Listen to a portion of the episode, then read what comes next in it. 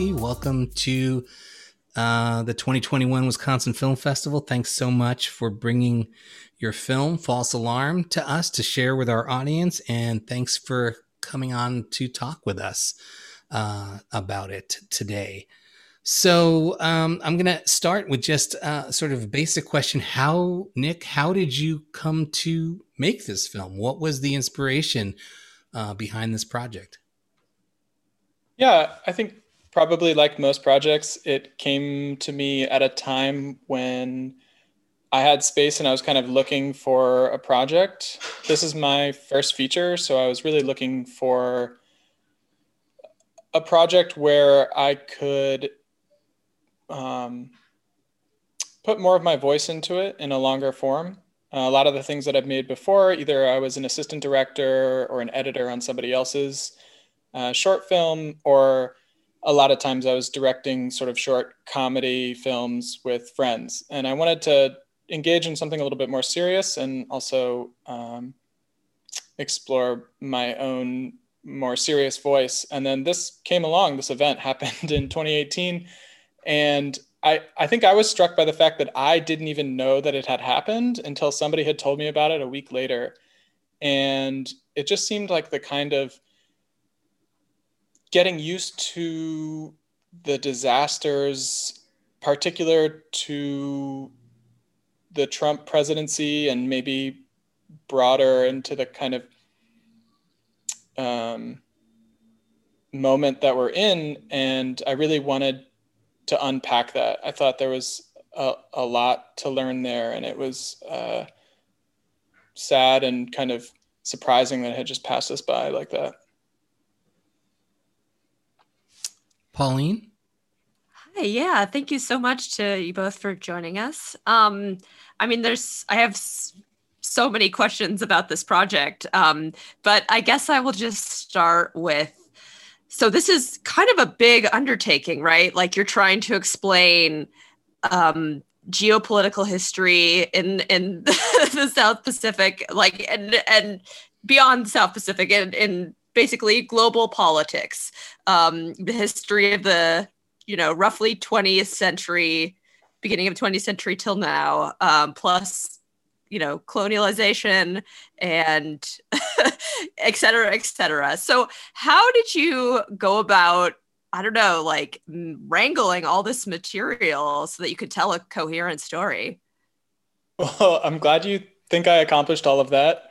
Um, yeah i you know there's a whole lot of different angles that i set out to film when I filmed this, and also a whole lot of other things that I encountered as I started talking to people and started interviewing folks.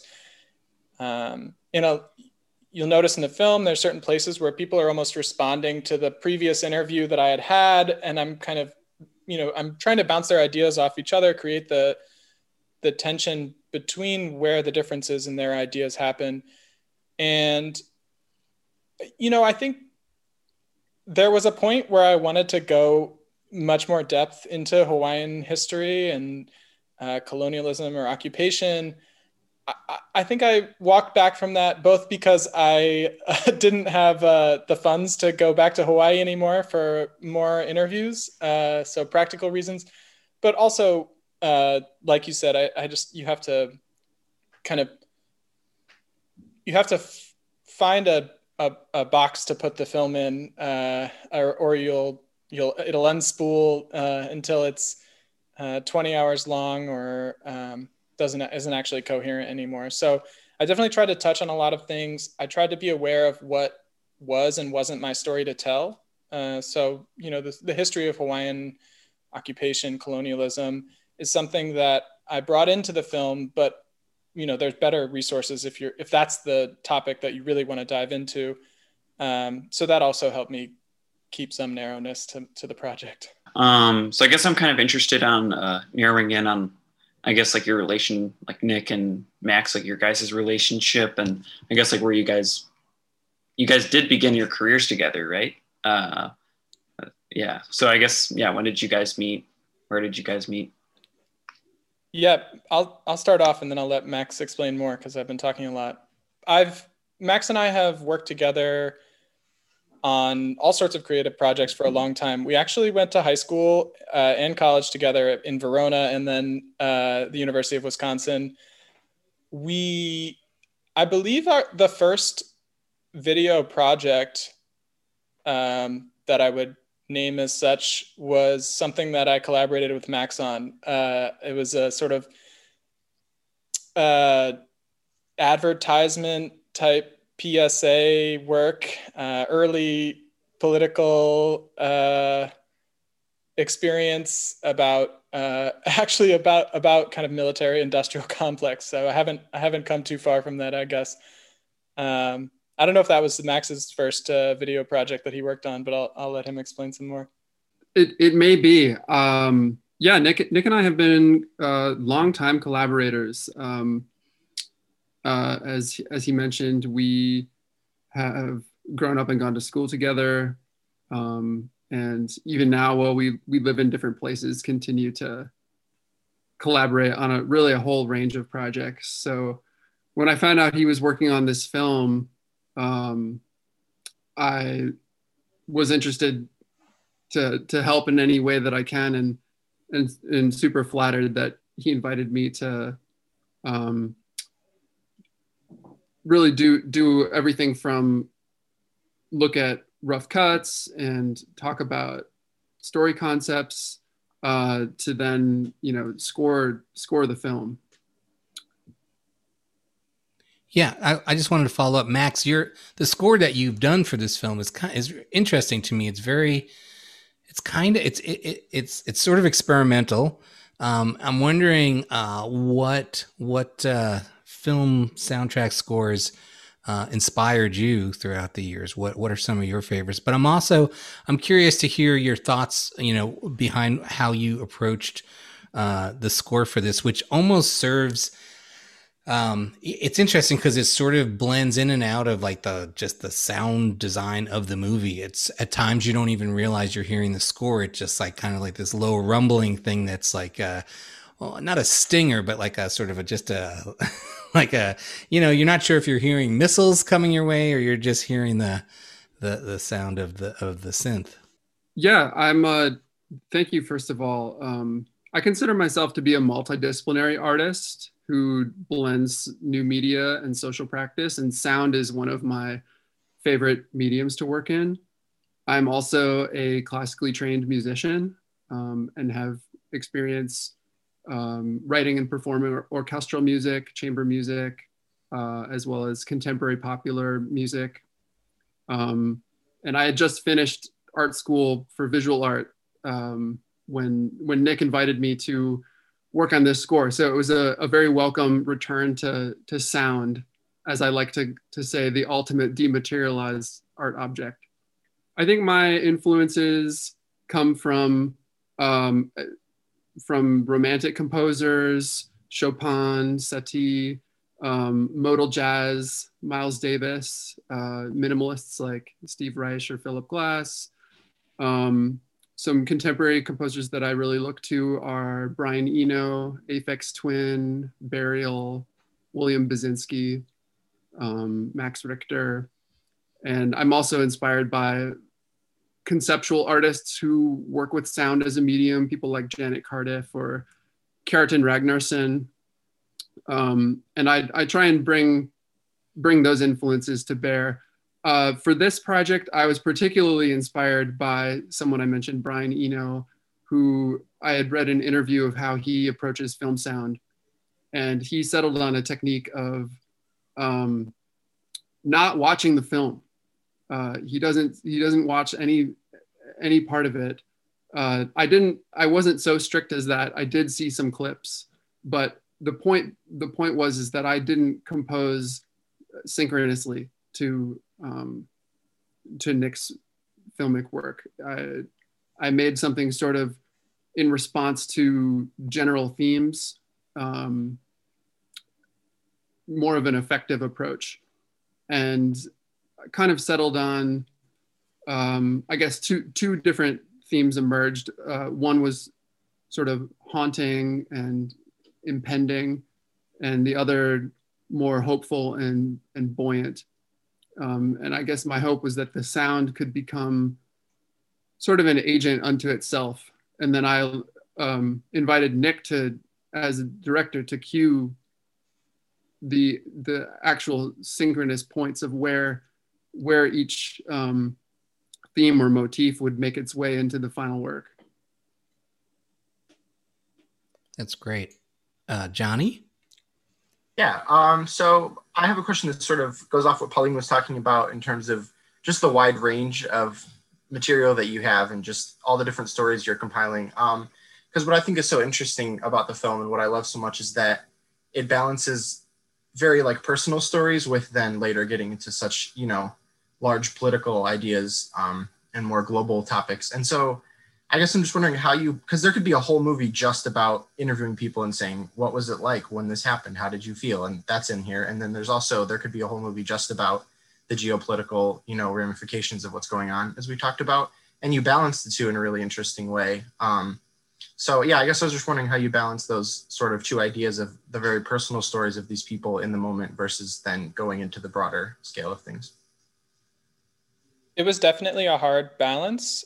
Uh, as I worked through the film, that was an early intention was to take this this moment that really was really personal, really visceral, really emotional, and and dramatic in some ways, and try and take that and ensure that that had some kind of reflection on the larger geopolitical concerns, something as abstract as nuclear weapons, which feels it's not just an abstract kind of threat, but even even when it is specific, even in this instance, p- nobody knows what to do in the instance of a nuclear attack. I mean, duck and cover, I guess, but uh, there's there's just kind of a fatalism about it that makes it even even more abstract than a lot of other social problems. And so I thought that this event was uh, being wasted or being approached in the wrong way by a lot of the news media, which of course they're doing their job. They're trying to say, how the hell did this happen? How do we prevent this from happening again? Um, and those are important questions, but that that was definitely something that per- potentially a little frustratingly for some viewers, I skirted.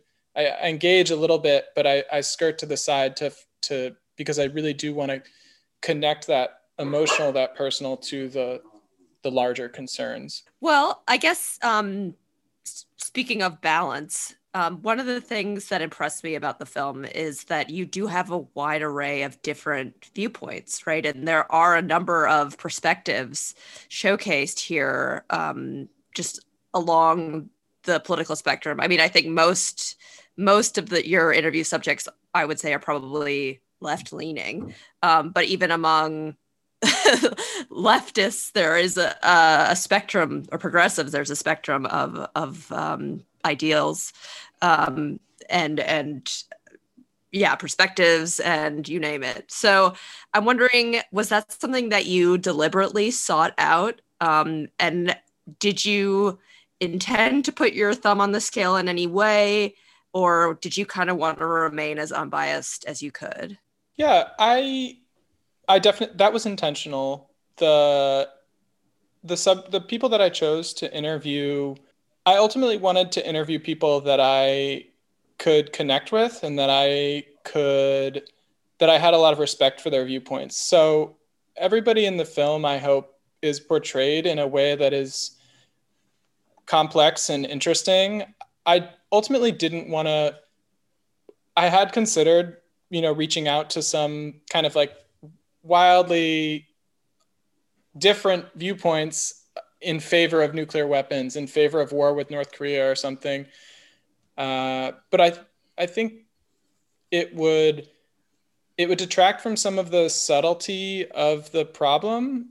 One of the benefits of being an independent filmmaker is that the film doesn't have to conform as much to um, the really big dramatic tension between all the way on this side, all the way on that side. And instead, I, I was able to explore some of the subtlety and differences among people who are ultimately working towards a similar aim, but maybe disagree on, on what is the practical way to, to get there. So that was certainly intentional to reach out to those folks. And I'm sorry if there was another part of the question that I didn't get to there.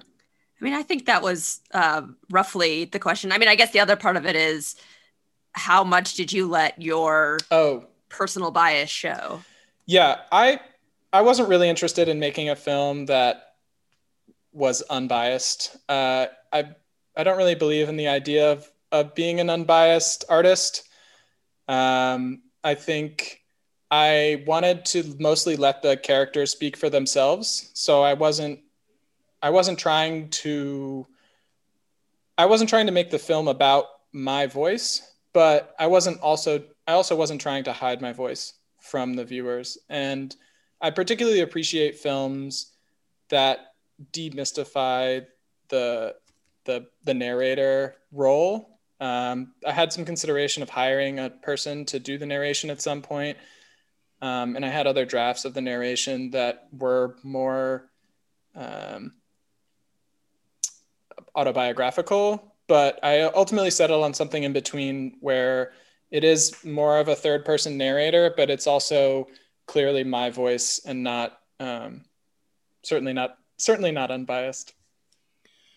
Yeah, I was going to say that the that the film is an interesting hybrid of a sort of more, um, you know, certainly wide ranging perspectives in the in the in the subjects that we see on screen, uh, the characters that we meet throughout the way, but but sort of more of like a global view of that. But that's paired with this voiceover narration, which is very much more of like this essayistic, um, you know, uh, personal expression uh, of, of your thoughts about this incident and about uh, Donald Trump and, and some other things. Um, uh, who are some filmmakers or some, or what are some films that that that you looked to as role models for this approach? Yeah, I think the I think the primary I mean, there's a whole range of sort of left political filmmakers. Uh, Michael Moore, obviously, who has inserts himself much more specifically into the films. I think, um, honestly, like contemporary video YouTube essays are a big inspiration. Trying to incorporate some of that, the way that um, those authors on, are able to reflect on a subject while incorporating third-party media in a in a sort of remix of whatever um, they're creating. Mm-hmm. I think as far as do- actual documentarians or, or more formal documentarians go, uh, Adam Curtis is certainly a, a, kind of role model. And I think probably, I think I had seen some of his films uh, right before I started engaging in this project as well. Yeah, so you said this was your uh, first feature film, and I was wondering if you had any unique obstacles that come with making a larger project, and same for Max as well. If this is the largest project you worked on? As far as obstacles go, I think funding was a big one. I think understanding what the the road to a finished film looked like was an obstacle. I had certainly taken on even fairly large editing projects or assistant director projects. I was um, somewhat practiced in a lot of those pieces, but I think I had a block at some point in the film where I felt like if I couldn't get funds to support the film, then I wouldn't be able to complete it. Uh, ultimately, I this is a truly independent film. Uh, you know, it's self-financed uh, and also a lot of um, in-kind labor from folks like Max and others who um, sort of believed in the project and uh, engaged with it uh, you know, I think that so I think funding was a big obstacle. I think um, I think another big obstacle was also uh, something that I learned along the way is just even with an independent film project, even without funding, there really I was surprised at the number of people who weren't necessarily filmmakers who were able to give me really insightful and helpful reviews of different scenes and uh, helped me grapple with different uh, problems as I was going through either, you know, more technical folks who could help me with editing or design choices and those things. Um, and, you know, practically anybody can can engage as a as a quote unquote story consultant, which you'll see many of in the credits. I don't really much have much to add on this one. Um, it was very easy to work with Nick. I love collaborating with Nick, and uh, the process was very fluid. I think uh, just hearing the the nights of uh, of editing that that he put in uh, in the in kind of the home stretch of finishing the film, I, I would say he he deserves the award for the more Herculean effort. I guess I'm just curious because this isn't a story that th- this is a story that you know affected an entire country and you know even wider ranging implications than that. But the people that you have um, that you use as the talking heads in this film aren't you know literally like explicitly involved in what happened. They're they're one of you know however many people live in Hawaii. So I'm just wondering how you went about choosing selecting and finding and choosing the people to be in this film and you know the way each of them represents sort of a different viewpoint. But yeah just who, who are the people and how did you find them?